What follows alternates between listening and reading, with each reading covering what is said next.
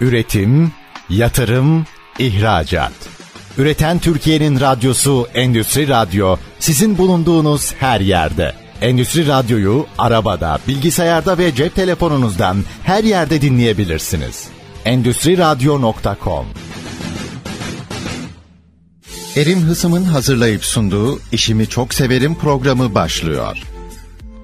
Değerli dinleyenler, işimi çok severim de yine beraberiz. E, gündem özel, günler özel. Yani özel derken hani güzel de diyemiyorum ama özel olduğu kesin. Ziya Gökalp Şahin konuğumuz bugün. Hoş geldin Ziya Gökalp. Hoş bulduk Elim Hocam. Evet. Tulpars arama kurtarma. Hani özellik nedir, gündemle bağlantısı nedir derken herhalde bunu söyleyince arkadan gelen arama kurtarma ifade edince herkes neden özel dediğimi anlamış olacak. İşleyeceğimiz konuda afete hazırlık, afetlere hazırlık. Konu çok derin. Ben şimdiden tahmin ediyorum ki bir sürü şeyi konuşamadan süremizi dolduracağız. İnşallah daha güzel, daha sakin günlerde devamını da yaparız. Ne dersiniz ya? İnşallah hocam. Gerçekten çok derin bir konu. Evet, istersen şöyle başlayalım. Tulpars nedir? Kimdir? Tabii hocam hemen izah edeyim. Tulpars 3 yıl önce 8 gönüllünün bir araya gelerek kurduğu bir sivil toplum kuruluşu. Bu 8 gönüllü arkadaşımız yıllardan bu yana arama kurtarma alanında daha doğrusu afetlere hazırlık alanında duyarlılığı olan ülkemizin yaşayacağı afetlere karşı biz ne yapabiliriz? Hassasiyeti olan arkadaşların bir araya gelerek kurduğu bir sivil toplum kuruluşu. Afetlerde afetler dediğimiz zaman yalnız aklımıza deprem, deprem gelmesin. gelmemeli tabii. tabii. Sel felaketleri yaşıyoruz biliyorsunuz. Tabii. Giresun'da yaşadık. Onun dışında kar belli bir boyuttan sonra o da artık afete giriyor. Aklınıza gelebilecek bütün olaylarda, toplumu etkileyen durumlarda milletimizin yanında olmak, yaraları sarmak, evet. bir nebze katkı sunmak için ekibimizle beraber kurduğumuz bir sivil toplum kuruluşu. Bugün totalde 100 kişiyi aşmış 50 kişinin arama kurtarma eğitimi olan Türkiye'nin ya da dünyanın her bölgesine intikal edebilecek bir arama kurtarma yapılanması. Uluslararası da çalışıyorsunuz. Tabii tabii. Şu an akreditasyon sürecimiz zaten tamamlanıyor. Bunun dışında yurt dışı ile alakalı belli kurumlarla iletişimlerimiz de var. Herhangi bir afet durumunda e, aranıp uluslararası hava sahasının açılmasıyla ya da yurt dışından bize talep gelmesiyle hı hı. o bölgeleri de intikal edip oradaki insanların da dünya vatandaşlarına yaralarını sarmak için evet. üzerimize düşeni yapmaya hazırız. Zaten bu iş galiba böyle oluyor. Ee, yanlış hatırlamıyorsam şu son depremde 100 e, ülkeden arama kurtarma ekipleri geldiler ülkemizde çalıştılar. Çok da hızlı geldiler. Burada hız çok önemli tahmin ediyorum. Tabii. Ee, sen de bölgeden geliyorsun ayağının tozuyla. Bu ne boyutta bir deprem? Bunu nasıl ifade etmek lazım? Açıkçası Erim Hocam bu sadece deprem değil bu bir felaket. Evet. 10-11 il çok ciddi hasar evet. aldı. 14 milyon insan etkilendi bu depremden. Biz arkadaşlarımızı belli ekiplere böldük. Farklı illere de yönlendirdik ama ağırlıklı arama kurtarma timimiz Hatay bölgesine ilk günü itibariyle intikal etti. Hatay'a gittiniz önce. Hatay'a gittik ve gördüğümüz manzara karşısında inanın söyleyecek kelime bulamıyorum. Filmlerde karşılaştığımız yıkılan, bombalanan şehirler evet. gibi bir görüntü vardı. Tam bir kaos ortamı, insanlar perişan, binaların daha doğrusu yıkıntıların çökmüş binaların içinden gelen feryat sesleri. Anlatmak çok güç. Döndük ve bugün 3-4 arkadaşımız psikolojik tedaviye başladılar. Ciddi misin? Çok ciddiyim. Gerçekten şu an tedavi süreçleri devam ediyor. Uyuyamayan arkadaşlarımız var. Işığı evet. kapatamayan arkadaşlarımız var. İnanın bir insanın yaşamayı isteyeceği en son şey sanırım böyle bir ortamda bulunmak ve bu insanlar gönüllü olarak oradalar hayat kurtarmak için. Hatay çok kötüydü. Diğer illerden de arkadaşlarımızdan bilgi aldık. Maraş'ta durum çok ağırdı. Evet. Ya bölge gerçekten benzetmek gibi olsun istemem ama Allah korusun tabii. Savaştan çıksak bu kadar hasar olmazdı. Evet, o kadar. Ne diyelim valla söz bitiyor ama biz bu mecrada sözlerimizle yayın yapıyoruz. Onun için konuşmaya devam etmemiz lazım. İnşallah biz de e, yarar üretecek, fayda üretecek bir program gerçekleştiririz. İnşallah hocam. Ziya Gökalp bu koordinasyon nasıl sağlanıyor bu işte? Yani antiparantez içine şunu da katarak söyleyeyim. İletişimde bir ciddi problemler yaşandı. Telefonlar çalışmadı falan. Koordinasyon deyince neler söylemek istersin? Hocam telekomünasyon yapımız bu tip durumlarda çöküyor. Yani biliyorsunuz e, çok uzak değil 23 yıl evvel 24 yıl önce Evet. 17 Ağustos'u yaşadık. Orada sistem nasıl çöktü? 24 yıl sonra aslında çok değişen bir şey olmadığını gördük. Evet. Yine insanlar sevdiklerine, yakınlarına ulaşmak için telefonlara yöneldiği anda sistem çöküyor. Sistem çöktüğü anda da arama kurtarma ekipleri olsun, diğer yardım birimleri olsun. Bunun sağlığı var, itfaiyesi var. Onlarda da ulaşımda aksaklıklar meydana geliyor. Aslında sanki telefona değil de iletişim için başka bir şeye yönelmek lazım. Yani belki mesaj hatta farklı mesaj yöntemleri de konuşuluyor. Antiparantez e, depremle hiç ilgisi olmayan insanlar da telefonla birbirlerine ulaşmaya ses almaya çalışıyorlar. Çok hayati iletişimleri engelliyoruz sanki. Ne diyorsun? Aynen öyle. Koordinasyon kısmını unutmadan bir kenarda tutalım. Ben Lütfen. telekomünasyon kısmına e, açıklık getirecek olursam e, burada gerekli gereksiz herkes telefona bir kere yükleniyor. Bununla ilgili yegane öneri şu. Bir afet anında örneğin Hatay'da İstanbul'da oturan birinin yakını var. Ya da Hatay'ın başka bir noktasıyla başka bir noktası arasında birbirini Tabii. merak eden insanlar var. Bunun için bir eylem planı belirlemeli insanlar. Nedir bu eylem planı? Bir yakınınız olabilir, dostunuz olabilir, akrabanız olabilir ama başka bir şehirde. Herkes belli bir noktaya haber vermeli. Örneğin Hatay'ın bir noktasındaki kişiyle ikinci noktasındaki kişi arasında iletişim Hatay içinden olmamalı. Hatay'daki kişi misal Muş'taki akrabasını arayıp biz enkazdan çıktık sağız. İşte diğer Hatay'daki akrabalarımız ararlarsa sizi bilginiz olsun. Diğer enkazda kurtulanlar Hatay'dakini aramayacak. Onlar da Muş'takini arayacak. Sizi aradılar mı? Bilginiz var mı? Çünkü hatlar iç içe aynı şehirler aynı bölge içerisindeyken çalışmıyor, çöküyor. Ama siz Hatay bölgesinden İstanbul'da konuşabiliyorsunuz. Bunun örneğini 8 gün boyunca kritik, yaşadık. Çok kritik bir şey söylüyorsun. Yani önceden herkesin, her ailenin belki kurumların, şirketlerin e, iletişim için e, seçmeleri, kurgulamaları gereken e, bir dış adres olmalı. Evet, Doğru mu evet, anlıyorum? Bunun planını hazırlamalılar. Bir alternatifleri olmalı. Anladım. Bir ortak iletişim noktası belirlemek. O zaman iletişim kurulabilecek sanki. E, harika. Devam edelim. Tabii bizim mesela benim aile olarak e, iletişim planımız Giresun'da. Yani olası bir Marmara depreminde biz Giresun'daki yakınlarımızı arayıp oraya bilgi veriyoruz. Kendi içimizdeki telefon trafiğiyle vakit kaybetmiyoruz. Çünkü olası bir Marmara depreminde birbirimizi arama şansımız Tabii. yok düşmeyecek. Ama şehir dışına aradığınız anda Evet. telefon bağlanıyor. Mobil uygulamalar var. Bunların da çöktüğünü gördük. Dediler ki mobil uygulamalar çökmez. Oradan iletişim sağlayabiliriz. Mobil uygulamalar da çalışmadı. O zaman başka bir bölgede yaşadığımız yerden uzak bir bölgede e, mümkünse başka bir fay hattında diyelim hatta e, bir iletişim e, kontak e, belirlemekte fayda var. Süper e, bir manşet bu.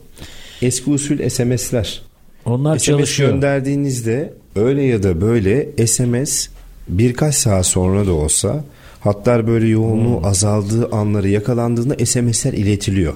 Hmm. Muhakkak o merkeze telefonla ulaşamazsınız bile SMS atarsanız Hmm. SMS en azından iletilecektir. Bu da bir bilgi. Neticede alınacak bir mesaj birçok insanın içini rahatlatacaktır. Başka bir takım uygulamalardan falan da söz ediliyor ama teknik olarak çok hakim değilim. Bunlara da galiba hakim olmak. Bunun da tatbikatını yapmak lazım galiba değil mi? Kurumlar olarak, Evet. E, bireyler olarak- ama kurumlar şöyle e, bir yol izlemeyi tercih ediyor. Telsiz. Telsiz Ha. iletişimini sağlamak istiyor belli frekanslar üzerinden. Kurumların aslında kullandığı frekanslar var. Fakat biz sivil toplum kuruluşlarını ya da halkın kullanabileceği kanalları herkese açmak mümkün değil. Orada da yoğunluk sistemi çökertecektir. Daha doğrusu doğru iletişime mani olacaktır. Biz daha önce şunu önerdik yapı olarak. Dedik ki Türkiye'deki bu alandaki sivil toplum kuruluşlarının hepsinin ortak kullanabileceği bir telsiz kanalı olsun. Hepimiz bu telsiz kanalı, bu frekanslar üzerinden birbirimize iletişim. Bir ana kanal olsun, tüm bilgileri oradan da alsın. Alt kanallarla da biz iletişimlerimizi kendi aramıza sağlayabilelim. Çünkü enkaz bölgesine hiç beklemediğiniz şeylere ihtiyacınız olabiliyor. Tüm teçhizatınızla gitseniz dahi ekstra bir şeye ya da yedek bir malzemeye ihtiyacınız oluyor. Çok yakında bildiğiniz bir kardeş kuruluş ya da bir kurum var. Malzeme isteyeceksiniz isteyemiyorsunuz. Ulaşamıyorsun. Ulaşamıyorsunuz. Ama ortak bir telsiz frekansı bunu tamamen değiştirir. Yapılacak mı böyle bir şey? Bununla ilgili bir altyapı oluşturulacağı, hazırlanacağı durum konuşuldu. İnşallah, inşallah. Ee, yakın zamanda da artık bu süreçle beraber hızlanacağını, hayata geçeceğini düşünüyorum. Gelelim koordinasyona. Lütfen. Bize nasıl bilgi iletiliyor? Bilgi şu şekilde paylaşılıyor. Bir enkaz, bir hadise, bir k- e, afet olduğu anda AFAD yani devletimizin bu alandaki afet ve acil durum başkanlığı tarafımıza bize bağlı olduğumuz bir yapı var tabii içeride. Telefonla bilgi veriliyor. Bu gerek telefonla oluyor gerekse de WhatsApp grupları var. Deniyor ki işte şu lokasyonda bu konumda bir afet meydana geldi. Oraya görevlendiriliyorsunuz. Ne kadar sürede çıkış yapabilirsiniz? Acil dönüş yapın. Biz hemen ekibimizi, işte malzemelerimizi ne kadar sürede hazırlayacağımıza bakıyoruz. Bir 4-5 dakika içinde, 5-6 dakika içinde bu koordinasyonu sağlayıp bilgi veriyoruz. 6 Şubat'ta size ne zaman ulaştılar? Saat 5.30'du e, tarafımıza bilgi geldiğinde.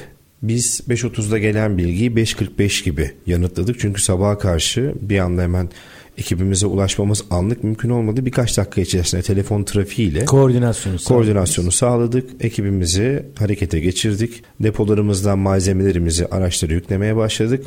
Saat 9'da Sabiha Gökçen Havalimanı'ndaydık. Malzemelerle. Tabii malzemelerimize, teçhizatlarımıza birlikte. Hazırsınız o zaman her zaman. Tabii bizim arkadaşlarımız tamamen gönüllülerden oluşsa dahi bu işe gerçekten yüreğini koymuş insanlar. Arama kurtarma timindeki, ekibindeki tüm arkadaşlarımız acil bir durumda her an hazır. Ve şöyle bir şey de sahibiz. Ben özellikle ekibimizdeki üyelerin iş yerlerindeki yöneticilerine de teşekkür etmek istiyorum. Bu hassasiyeti onlar da biliyorlar. Çünkü her Onlar işleri izin sonuçta vermiyor. gönüllüler. Evet. Belli işlerde çalışıyorlar. Tabii ki. Benim de mesela bambaşka bir işim var. Otomotiv sektöründe bir Evet. iş sahibiyim ve benim de bir düzenim var. Birçok arka mağazada çalışan arkadaşlarımız var. Devlet kurumunda çalışan arkadaşlarımız var. Memur ve özel Bunlara sektörde bunlar. işverenler de izin verdiler. Tabii. Yani hepsi bu durumla ilgili haberdar olur olmaz tabii ki gidin yeter ki milletimize bir faydamız olsun yaklaşımını gösterdiler. Duyuyorum bazı işverenlerin başka yapılardaki arkadaşlara izin vermediklerini.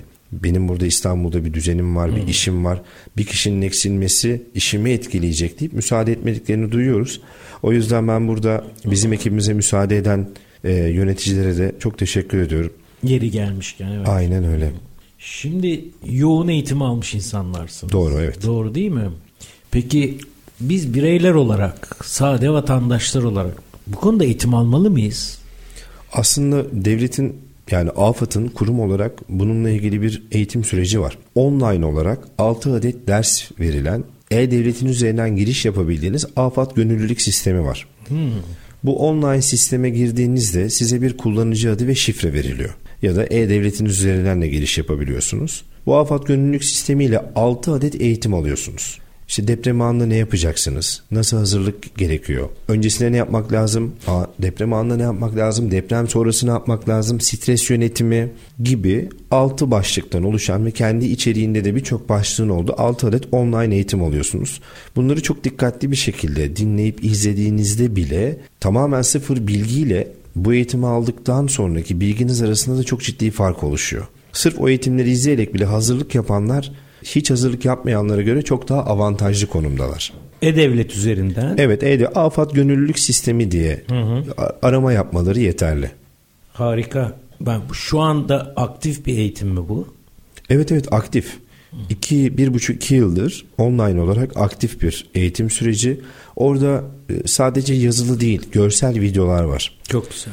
Oluşabilecek durumları, hadiseleri görsel videolar üzerinden izleyip orada birebir konuya hakim olup daha sonra hayatımıza tatbik edebileceğimiz örnekler var. Bunun bir sonraki aşaması AFAD destek gönüllüsü dedikleri bir sistem. O nasıl oluyor? Onunla ilgili de AFAD'a başvuruyorsunuz. Ee, başvurduktan sonra size bir randevu, tarih veriliyor açıkçası. O tarihte AFAD'ın eğitim birimi var. İstanbul için konuşuyorum ben tabii. Tamam. Yeşilköy'de AFAD'ın bir eğitim alanı var. Çok da güzel bir eğitim alanı. O eğitim alanında bu işin arama kurtarmacıları, bilir kişileri sizleri bir haftalık bir eğitime tabi tutuyor. Bu eğitimde deprem olduğunda evde ne yapacaksınız? Evinizdeki tehlike Bu yüz yüze bir eğitim. Yüz yüze bir eğitim. Sadece salon bir salona oturup aldığınız yüz yüze bir eğitim değil. Sizi sahaya da çıkarıyorlar. Uygulamalı da. Uygulamalı. Elinize hilti veriyorlar. Bir duvar nasıl kırılır? Beton nasıl Bu kırılır? afat gönüllüsü olmak için mi Evet. yoksa sıradan vatandaşlar da böyle eğitimler alabiliyor mu? Sıradan vatandaşlar başvuruyor ve afat destek gönüllüsü oluyor. Anladım. Sıradan vatandaşla afat gönüllüsü arasında giden yol bu. Evet aynen öyle. Ziya Gökalp sahada e, hız nasıl süre nasıl geçiyor bilmiyorum ama bizim ilk bölümümüz bitti. İkinci bölüm.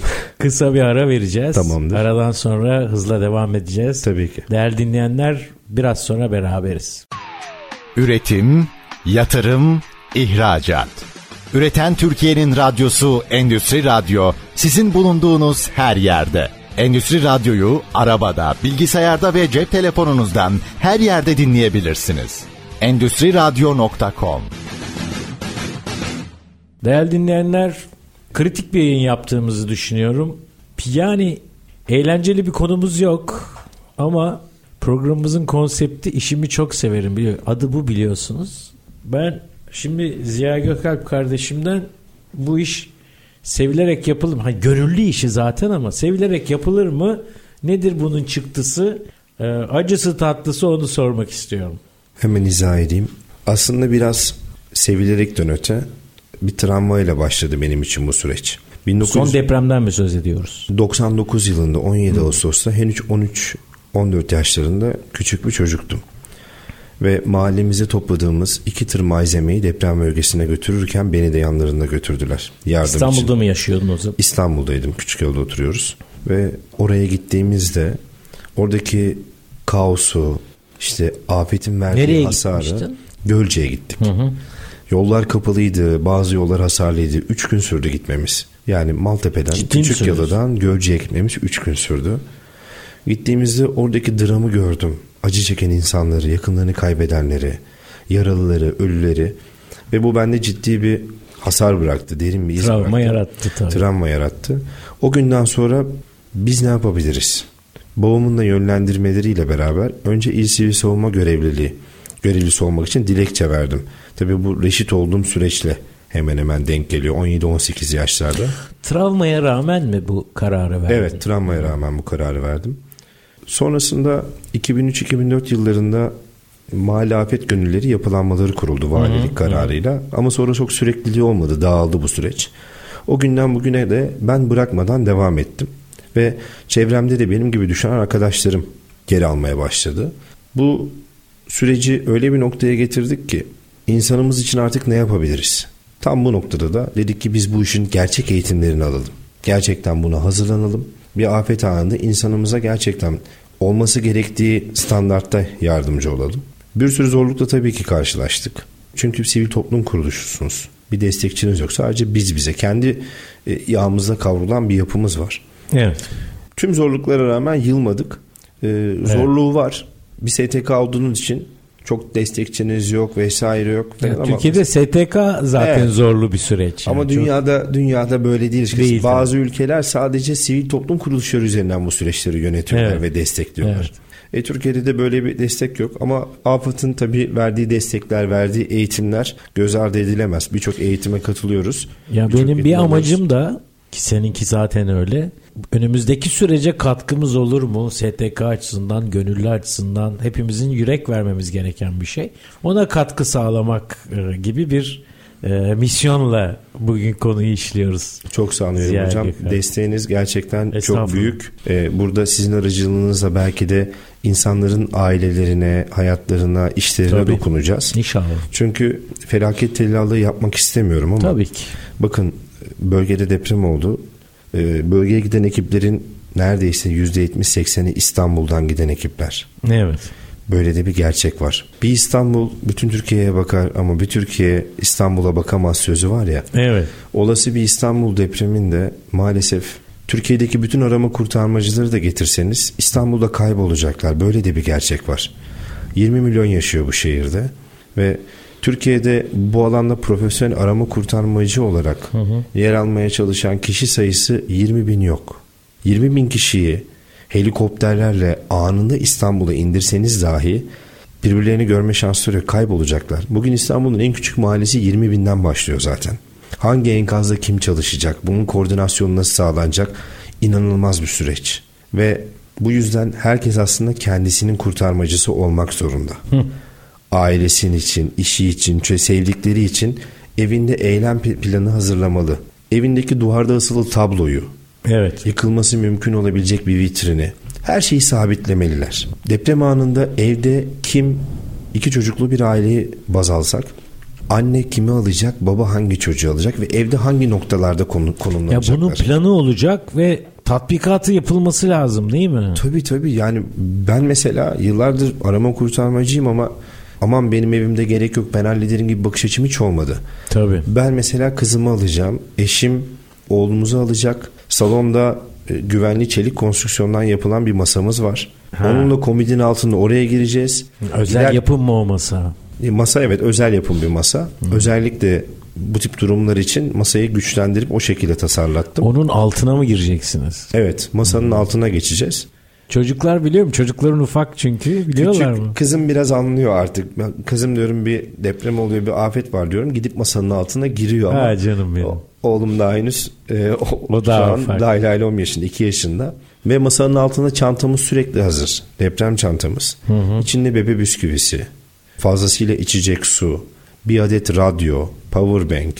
İşte kışın rastlama durumuna karşı bir adet battaniye ve birkaç ihtiyaç malzemesi. Dur, bazı şeyleri detaylandıralım. Radyo derken nasıl bir radyo bu? Bildiğiniz çok basit düzenekli bir radyo. Yedek Pilli pilleri mi? de içinde. Evet yedek pilleri de içinde.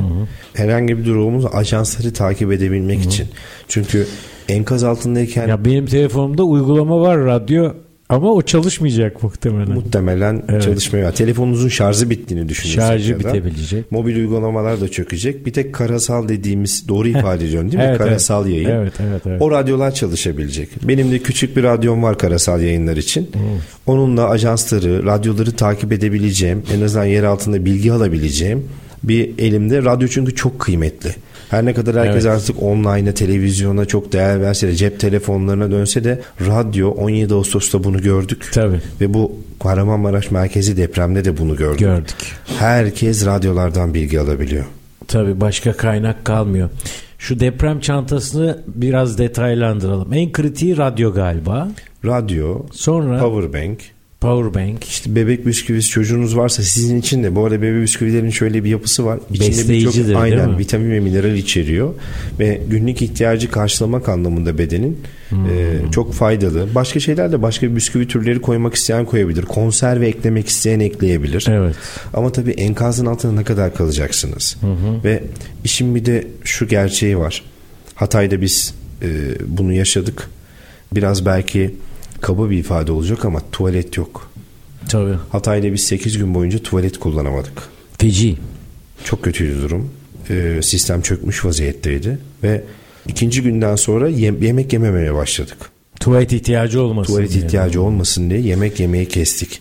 Böyle aparatif. Su da e, duydum e, içmiyorlarmış ki problem yaşamasın Evet evet. diye.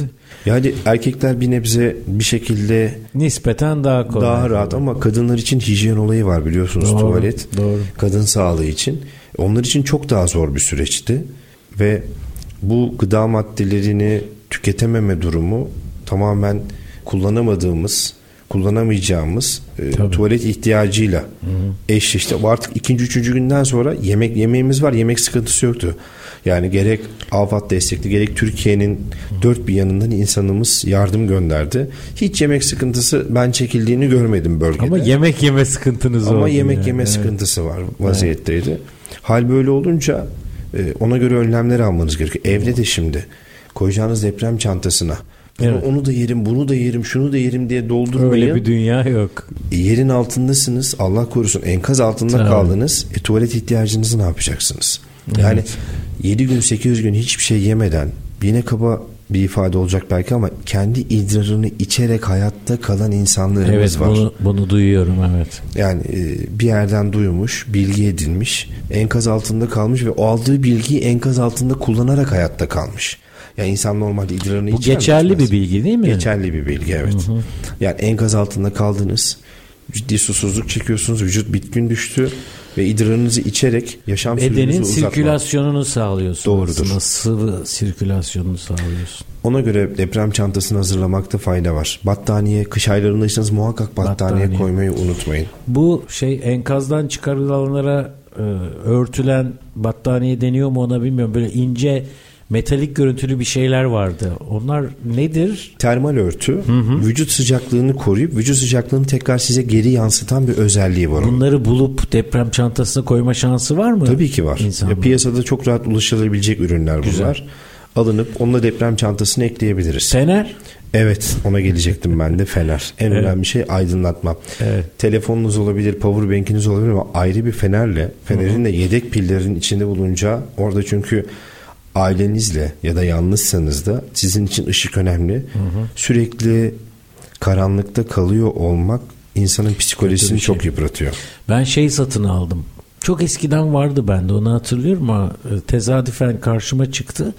Pilsiz mekanik çalışan elle şarj olan bir fener satın aldım. Deprem çantama onu koydum. Çok güzel. Herkese de öneriyorum yani çok pahalı bir şey de değil. Biz aile bireyleri birer tane aldık. Birer tane deprem çantamız oldu bu. O arada. elde sıkılan sürekli elinize sıkma ihtiyacı hissettiğiniz bir fener. Yani sürekli Ha. bir kinetik enerji istiyor. Evet. Bir fener tipi daha var önerebilirim size. Daha mı iyisi var? Olta gibi düşünün. Bir olta Evet. düşünün. O oltayı tutuyorsunuz. Bir de makarasını çeviriyorsunuz ya elin. Elinizde fener olduğunu düşünün şimdi ve yanında bir makara düşünün. O makarayı 10 dakika çevirdiğinizde 45 dakika süreyle yanabilen fenerler var. Vay. Onlardan alırsanız çok daha avantajlı. Piyasada var değil mi bu da? Var var piyasada var. Çok rahat bulunabiliyor. Özellikle avcılık ürünleri satan mağazalarda da yer alıyor. O fenerler de ciddi size avantaj sağlayabilir. Deprem çantası için başka detay söylemek istediğin bir şey var mı? Bununla ilgili de AFAD'ın sitesini önerebilirim yine. AFAD'da tüm detayları uzmanlar tarafından araştırılmış. İnsanın ihtiyacı olan her şey tek tek kalem kalem yazıyor. Yani o Ne kadar güzel. çok madde var ki. Güzel. Mesela bu çantaya daha önceden ehliyetinizi işte Hah, bunları ruhsatın, söylesene. aracınızın ruhsatını, evinizin tapusunu ya da Fotokopisinden sizin için varsa özel belgeler bunların fotokopilerini koymanıza çok ciddi fayda var. O belgelerin her birinin kopyasının çantada olmasında. Tabii, nereden bulacaksın sonra onları? Tabii sonrasında artık o e, de, enkaz kaldırma çalışmalarında zaten kepçeler devreye girdikten sonra bulma şansınız neredeyse imkansız. Yani o evin senin evin olduğunu bile deprem sonrası kanıtlamak Evet evet. çok kolay bir şey değil. Aynen öyle. Ee, hatta kötü niyet de söz konusu olabiliyor. Başkaları da benim evim diye falan Evet, gelebilirler. değerli değerli eşyalarınız da yani malcanın yongasıdır deyimi var biliyorsunuz Evet, atalarımızın tabii. söylediği. Tabii. Değerli eşyalarınızın da bence bir kısmını deprem çantasında bulundurmanızın faydası var. Üçüncü gündü. Neyi E, kastediyorsun değerli eşya? altın, Hmm, para, nakit para her şey olabilir. Anladım. Kıymetli evinizde bulunduğunuz takılar olabilir. Mücevherat olabilir. Üçüncü günüydü yanılmıyorsam eğer. Evet. Yine bir sivil toplum kardeş derneğimiz var. Düzce 99 AKE. Düzce merkezi. Onlar da tamamen bir sivil toplum kuruluşu bizler gibi. Başkanları Rıdvan Başkan var. Ee, onlarla beraber Hatay'ın içerisinde Cumhuriyet ya da Odabaşı Mahallesi tam net hatırlamıyorum. O kadar çok adrese dolaştık Tabii. ve enkaz üzerine çalıştık ki. Ee, birlikte çalıştığımız bir enkaz 60'lı yaşlarda bir beyefendi enkazda kalmış. Ee, üçüncü gün ses aldık, temas kurduk, iletişim kurmaya başladık ve ulaştık. Kişiye ulaştık. Ulaştığımızda 3 gündür karanlığın etkisinde kaldığından ötürü şoka girmiş vaziyetteydi. Pijamasının dolaştığını, yanında kedilerin olduğunu, işte Ferrari arabasının e, çizilip çizilmediğini, böyle şeyler konuşuyordu kendi kendisine. Bayağı şoka girmişti ama beyefendi Ferrari arabası var mı? yok. Evde kedi de yok. Üzerinde Oo. pijama da yok. Halüsinasyon görüyor. Tamamen halüsinasyon görmeye başlamış vaziyetteydi. Bir süre sonra konuşmaya başladıktan sonra e, normale dönmeye başladı. Yani artık hayatta olduğunu, bir umut olduğunu anlamaya başladı. Enteresan psikoloji ya. Evet evet bilinçli de birisiymiş. İşte değerli eşyalarını yanında tutmuş. Yanındayım, yanında bulunuyor. Ve çok ciddi miktarda da bir para çıktı. Ciddi mi söylüyorsun? Evet evet enkazla beraber. Aile yakınları da orada yanındaydı. Evet. Ve biz hemen değerli eşyaları orada hem Düzce 99 ekibinde arkadaşlarım hem Tulpars ekibi arkadaşlarım görünce jandarmaya haber verdik. Dedik ki gelin siz görün e, Kritik bir çantası durum vesaire var. Hani bunu tutanakla teslim alın. Biz sorumluluk kabul etmeyiz. Geldiler. Gerekli tutanağı düzenledik ve teslim ettik. Sonrasında da birkaç saatlik operasyonda da beyefendiyi aldık dışarıya ve dışarı çıktığında çok mutlu oldu tabii bizlerle mutlu oldu. Harika. Ama şunu gördüm bilinçli birisiymiş. Yani yanına kendisini hayatta tutacak malzemesini almış. Enteresan. Değerli eşyalarını almış. İşte bu sayede inşallah e, düşünelim hepimiz e, hazır olalım bilincimiz artsın. Peki bir bölüm daha bitti Ziya Gökalp. E, son bölüm kritik şeyleri konuşalım istiyorum. Tabii tabii. Süremiz dolmadan. Kısa bir ara değerli dinleyenler az sonra tekrar döneceğiz. Üretim, yatırım, ihracat. Üreten Türkiye'nin radyosu Endüstri Radyo sizin bulunduğunuz her yerde. Endüstri Radyo'yu arabada, bilgisayarda ve cep telefonunuzdan her yerde dinleyebilirsiniz. Endüstri Radyo.com Değerli dinleyenler Ziya Gökalp Şahin'le işimi çok severim de üçüncü ve son bölümle beraberiz. Afetlere hazırlık dedik. Tam da gündemin göbeği. Kendisi deprem bölgesinden geliyor. Ayağının tozuyla geliyor. Birçok anısı var. Acı tatlı diyelim. Kurtardığınız insanlar oldu mu? Valla yayından evvel sormamıştım değerli dinleyenler. Evet 30'a yakın vatandaşımızın Süper. hayatta buluşmasına vesile olduk diyelim. Daha doğru bir Evet. ifade herhalde. Hani e, bizim o gün orada olmamız gerekiyormuş Tabii. ve o insanlara el uzatmamız lazımmış. Küçük çocuklar, yetişkin insanlar, 2-3 kadar yanılmıyorsam yaşlı vatandaşımız. Onları enkazdan çıkardık. Oradaki çalışma o enkazın altına girmek riskli. Bir de o enkazda kuyu açıyorsunuz. Belli alanlar açıyorsunuz. İşte alttan giriş, yandan Tabii. giriyorsunuz, üstten giriyorsunuz. Yayınlarda izledik bunları canlı Evet. canlı. Oradayken artçılar yaşıyorsunuz. Yani siz enkazın içindeyken... o e, şey, enkazın içine girmek tamam gönüllülük falan da o nasıl bir duygu? Yani bir yandan artçı depremler oluyor ve küçük değil onlar. Sen içerideyken falan onu bir o duyguyu bir anlatsana bize. Aldığımız eğitimlerde herhangi bir sallantı durumunda, artçı durumunda kaç yöntemi vardır. Yani belli bir yöntemle, belli bir daha önceden belirlediğiniz planla o alanı terk edersiniz. Terk ettiğiniz alandan sonra toplandığınız bir nokta vardır. O noktadan sonra geçtiğini hissettiğiniz yani güvenli olduğunu hissettiğin tekrar başlarsınız. Öncelikle tabii burada ekibin güvenliği önemli. Evet oradaki insana ulaşmak istiyoruz ama o kişi zaten depremzede. Yani enkazın altında bulunan bir kişi ve biz arama kurtarmacı olarak ki ben hep ekibimin güvenliğine çok dikkat eden birisiyim. Ekip olarak çalışıyorsunuz. Kuyuda arkadaşlarınız. Ekip bu arada derken benim sadece dostlarımdan da oluşmuyor. Ailemin üyeleri de, kardeşlerim de ekibin içerisindeler. Siz ailece bu işin için. Ailece içerisindeyiz. Deprem olduğu anda o kişilerin oradan güvenli tahliyesini yapmanız lazım. Kuyudaki kişiyi hemen dışarı almanız gerekiyor Yani ki. şöyle düşünmemek lazım. Gözünü karartıp içeri giriyorsun ama risk alıyorsun ama aslında orada belli tedbirleri de alarak Tabii. yapıyorsun değil mi bunu? Tabii yani örneğin yandan bir binaya girdiniz. Bina yan yatmış ve siz de yan açıdan girdiniz. Birkaç blok beton delerek ilerlemeniz gerekiyor. Tavan belli bir eğitim, eğilimde üstünüzde. Yanda hala düşme riski olan duvarlar var. Bunların düşmesini engellemek için tahkimatlar gerçekleştiriyorsunuz. Bu tahkimat dediğimi de e, dinleyenler şöyle hatırlayacaklardır. Muhakkak maden görmüşlerdir televizyonda ya da gözleriyle. Madenlere girdiğinizde tahta kalaslarla çerçeveler oluşturulur. Yani maden çökmesin diye ağaçlarla yapılan o e, kolonlara, kirişlere tahkimat deniyor. Biz de bu tahkimat yöntemlerini girdiğimiz enkazlarda uyguluyoruz. Herhangi bir artçıda ya da gerçekten oluşabilecek bir depremde kaçmamız için bize zaman kazandırıyor. Tam manasıyla duvar tartıyor, enkazı tutuyor diyemeyiz çünkü enkazlar sabit yapılar değil. Tabii. Doğru tahkimat yöntemlerini uyguluyoruz ve bir sarsıntıda en azından kaçacağımız zamanı bize yaratıyor, oluşturuyor. İşin içinde bayağı mühendislik var. Evet evet tabii. O tahkimatları hazırlamak ciddi bir iş. Ölçüsü, açısı, doğru tahkimatı doğru yere kurmak. Madencilerden de söz etmek lazım galiba. Bir de domuz damı mı deniyor? Aynen öyle domuz Ondan damı. bahsetmek ister misin? Evet, Çok domuz ilginç damı- geldi bana o. Tahkimat yöntemlerinden birisi domuz damı. Birbiriyle karşıt şekilde dizilen, yükselti şeklinde oluşturulan ağaçlardan oluşuyor. Dizilişini gördüm valla. Evet, çok güzel, şık bir görüntüsü Müthiş var. bir yöntem yani. Şık bir görüntüsü var ve çok ciddi ağırlıkları tartabiliyor.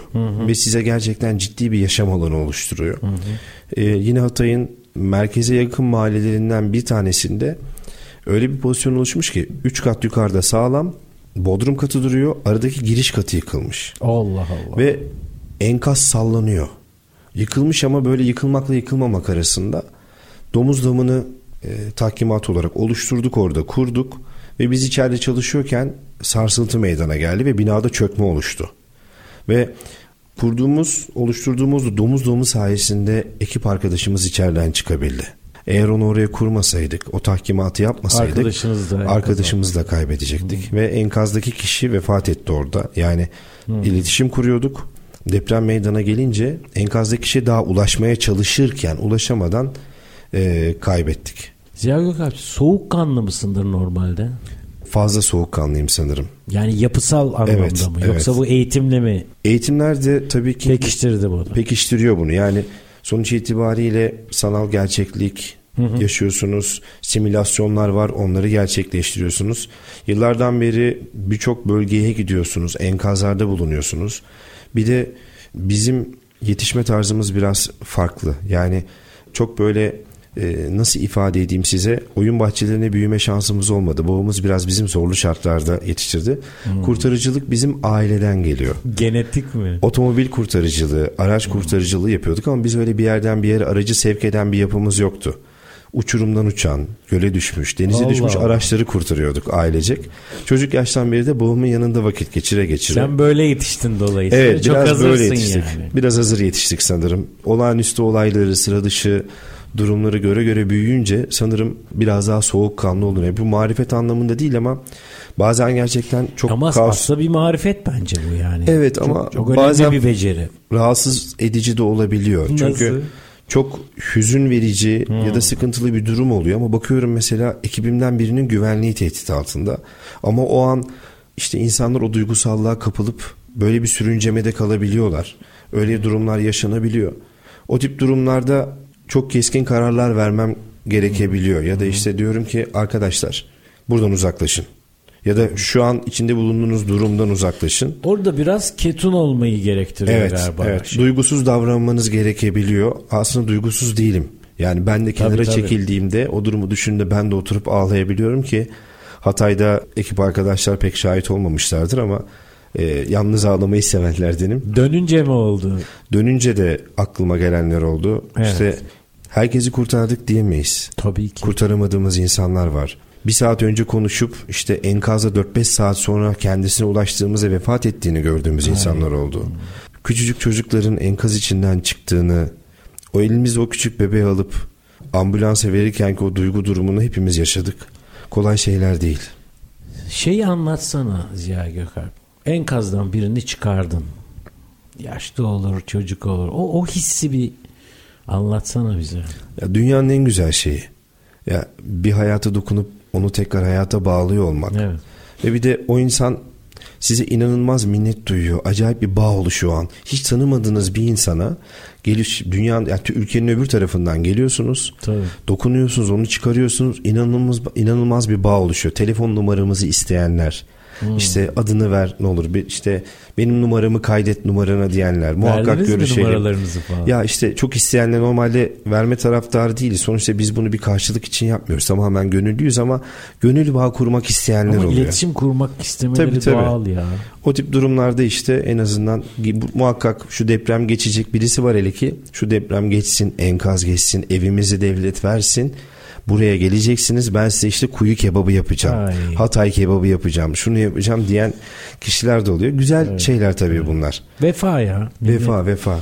Enkazdan çıkan birisi için de görüyorum işte televizyonda da izledim orada da şahit olduğum ve tatlı bir dille uyardığım ekipler de oluyor. Enkaz altındaki bir kişi çıktığında alkışlara şahit olmamalı. Bağırmalara şahit olma. Çünkü günlerce saatlerce o Evet. kişi enkaz altında çok sessiz bir şekilde arama kurtarmada Onu işte çok rahatsız edebilir değil mi o gürültü? şoka girebilir. Tabii. Özellikle çocuklar inanılmaz şoka giriyorlar ve bu onlara bir travmaya sebebiyet veriyor. Evet bunu da herkese duyurmuş olalım. Ben Evet. e, televizyon ekranlarında izlerken hep rahatsız oluyorum o gürültü meselesinden. Ciddi bir travma tetikleyicisi Biri olabilir. biri kurtuldu diye böyle bir sevince giriyor insanlar. Evet. Anlıyorum ama doğru değil. o Yapmamamız coşkuyu gerekiyor. içimize atmalıyız. Doğru. Belki sonra olabilir ama Sonra. o anda değil. Bu arada ben bir depremzedeyim. Aa, Tabii tabii 99 depreminde e, Yalova'da yaşadım. 7-8 yıl gitmediğim Yalova'ya halamın evine o gün gitmek ve o gece depremi yaşamak gibi bir hikayem var. Enteresandı tabii. Kimse e, Allah yaşatmasın ama e, uzun uzun anlatmak e, uygun olmaz burada. Sadece e, şöyle bir sonuç çıkarmıştım ben kendi adıma. Ya, o gün gidiyorsun. İşte ikide yatağa giriyorsun, üçte deprem oluyor. Bir, halayı kurtarmaya gittik. İki, neden o gün gittik ve neden ölmedik? Ee, Yaradan'ın e, benden bekledikleri var, e, işlerim var diye bir sonuç çıkardım. Çalışmaya, e, kendi adıma çalışmaya devam ettim. çok güzel. Peki şimdi e, Ziya Gökalp travma var, stres var. Bunlar için ne yapıyorsunuz? Döndük, geldik. Ee, gelir gelmez tabii daha yoldayken de enkazdan enkazların artık yani operasyon sürecimiz bittikten sonra geri dönüş sürecimiz başlayacağı an itibariyle de gözlemlemeye başladık. Ekibimizde de psikologlar var. Ekipte var mı psikolog? Var. Var hatta bölgede tesadüfen aramıza yeni katılan bir hocamız da oldu. Çok güzel. O, o da psikolog bir hocamız. Gözlemledik. Gözlemlediğimiz arkadaşları da hemen uzman arkadaşları yönlendirdik.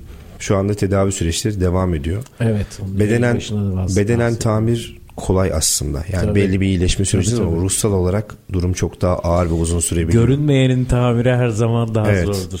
O derine inmek, o kişideki o sıkıntıyı ondan uzaklaştırmak ciddi bir mesele. Sürece başladık. Arkadaşlarımız umarım en kısa sürede iyi olur. İnşallah, inşallah. Çünkü bütün arkadaşlarıma ihtiyacım var.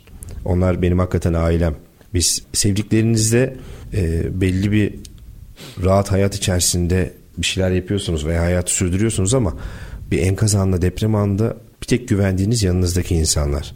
Çünkü hayatlarınızın, hepinizin hayatları birbirine bağlı Tabii. el ele tutup birbirimizi güvenli tutmak çok önemli. Onlara Evet. ihtiyacım var. Kısa sürede toparlamalarını İnşallah. e, bekliyoruz.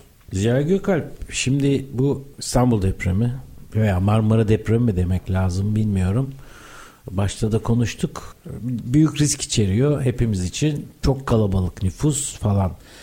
Ee, İstanbul depremi olursa ki yani olacak herhalde. Bilim adamları öyle söylüyor. Onun için ne yapmamız lazım bugünden? Yayın arasında galiba konuştuk. İstanbul dışına biraz yüklenmemiz, onları eğitmemiz falan lazım diyordun. Çünkü bizi onlar kurtaracak gibi falan. Onu biraz detaylandıralım mı? Tabii. Şimdi bir İstanbul merkezi depremde. Merkez neresi ise zaten depremin e, adı o merkezde anılıyor. Evet. İstanbul merkezi depremde biz hepimiz birer depremzede olacağız. Evet. Hepimiz depreme maruz kalan kişiler olacağımız için bize dışarıdan gelecek ekiplerin desteği söz konusu. Bu yüzden yakın iller, yakın bölgedeki iller ve Türkiye'nin her yerindeki insanların e, bence bu alanda ciddi eğitimlere başlaması, sivil toplum örgütleri kurması, bu alanda yapılanmalar oluşturması şart. Çünkü bizi kurtaracak olan onlar. Ya bugün nasıl bölgeye giden ekiplerin Kahramanmaraş merkezi depremde bölgeye giden ekiplerin %70'i en azından İstanbullu. İstanbul'dan giden ekipler diyoruz ya. Evet. E şimdi tam tersini düşünelim. Türkiye'nin diğer bölgelerinin İstanbul'u kurtarıyor olması lazım. Ve bunun için sadece devlet gücü yeterli değil. Halk olarak, millet olarak herkesin bu işin altına elini taşın altına sokup hazırlanması gerekiyor. Kimin de kimi kurtaracağı belli değil yani. Öyle Tabii. bir ortam ki değil mi? Herkes İstanbullular için konuşmak gerekirse herkes evinde güvenli alan oluşturması, depremle ilgili eylem planlarını hazırlam hazırlaması gerekiyor. İşte baba işte, e, anne evde, çocuk okulda sağ kurtuldular. Üç iller arasında bir iletişim yok. Çünkü bütün hatlar çökecek. Acil durumda nerede toplanacaklarını önceden belirlemeliler. Heh, bunu konuşmak istiyordum. Bunu biraz açalım. Şimdi e, Yani bir yer mi belirleyeceğiz? bir yer kendimize? belirlemeleri lazım. Yani annenin, babanın, çocuğun rahat Haberleşemediğimiz takdirde ortak bir yer belirleyeceğiz ve oraya ulaşmaya çalışacağız. Doğru. Güvenli bir alan olmalı bu. E, toplanma alanları İstanbul'da belli noktalarda çok uygun yerler değil ama belli bölümlerde de uygun yerler. Anne sağ çıktı enkazdan, baba sağ çıktı ya da daha kötü senaryoyu e, düşünecek olursak biri sağ çıkamadı. Çocuk ve baba buluşacaklar. Bunun için daha önceden planladıkları bir buluşma noktasını belirlemeleri gerekiyor. Hı hı. Orada buluşacaklar. Güven bu bir koruluk olabilir. Etrafında yapı olmayan bir yer olabilir. Oraya 3 saat, 5 saat, 7 saat bir şekilde ulaşmaları lazım. Şu planı da yapmalılar. Gerekirse yürüyerek belki. Toplu taşıma yok. Okulla toplanma alanı arası yürüme 3 saat mi? Baba oraya 40 dakikada mı ulaştı? Baba orada 5 saat bekleyecek. Hı-hı. Ya da çocuk gitti. Aa gelmedi ben gideyim olayı olmayacak. Yok. O süre zarfında beklenecek. Bir araya geldikten sonra ailenin bir sonraki aşamada ne yapacağını o anda karar verme. Enkaz altında biri varsa, yakınlarıyla ilgili almaları gereken bir haber yapacakları varsa ona göre belirlemeliler. E, bölgeyi değiştirmemek lazım ki birbirimizi bulabilelim. Tabii tabii. Ee, bu şeyi tabii yine unutmayalım. Bölge dışında iletişim için bir kişiyle. Doğru. Ee, Şimdi muhakkak şehir dışında herkes için benzetme olacak gerçi ama o iletişim için bizim için bir istep ne olacak? Orada teması muhakkak oradan sağlamamız lazım. Evet sen de fark ediyorsun. Reji diyor ki evet. bitirin. Benim konuşmak istediğim bir sürü şey var. Muhtemelen senin de anlatmak istediğin çok şey var ama e, bizim kısıtlarımızdan bir tanesi zaman. Dolayısıyla bitirmemiz lazım. Ben senin şahsında tüm gönüllülere, tüm arama kurtarmacılara, bu işe yüreğini veren, koyan herkese sonsuz teşekkürler etmek istiyorum. İnşallah icap etmesin ama hazır olmamız lazım. Son söz var mı Ziya Gökhan? Var. Ekibime çok teşekkür ediyorum. Bu alanda gönüllü herkese sizin gibi sağlık çalışanlarına, pandemi sürecine çok yıprandılar. Evet. Bu, bu durumda da ülkenin her bir yerinden gelen sağlık çalışanları çok yıprandı. Evet. Onlara şükranlarımı sunmak istiyorum. Bir de tüm bu süreçte çünkü sonuç itibariyle bir sivil toplum kuruluşu da olsak kalabalık bir ekibiz ve bunun bir yönetimi, eğitim süreci var. Tüm bu süreçte ailemi ihmal ettiğim çok nokta oldu. Başta eşime ve çocuklarıma çok teşekkür ediyorum. Eyvallah. Anlayışla karşılayıp bana destek Eyvallah. oldukları için. Ne güzel. İnşallah depremleri, afetleri tekrar yaşamayız. İnşallah. Ama kapımızda hazırlıklı olmalıyız. Eyvallah. Ziya Gökalp ayağına sağlık. İyi ki geldin. Değerli dinleyenler bir işimi çok severim daha kritik bir konuyla bugün burada bitiyor. Umarım herkes sağlıcakla kalır, sağlam kalır, yolda kalır. Hoşçakalın.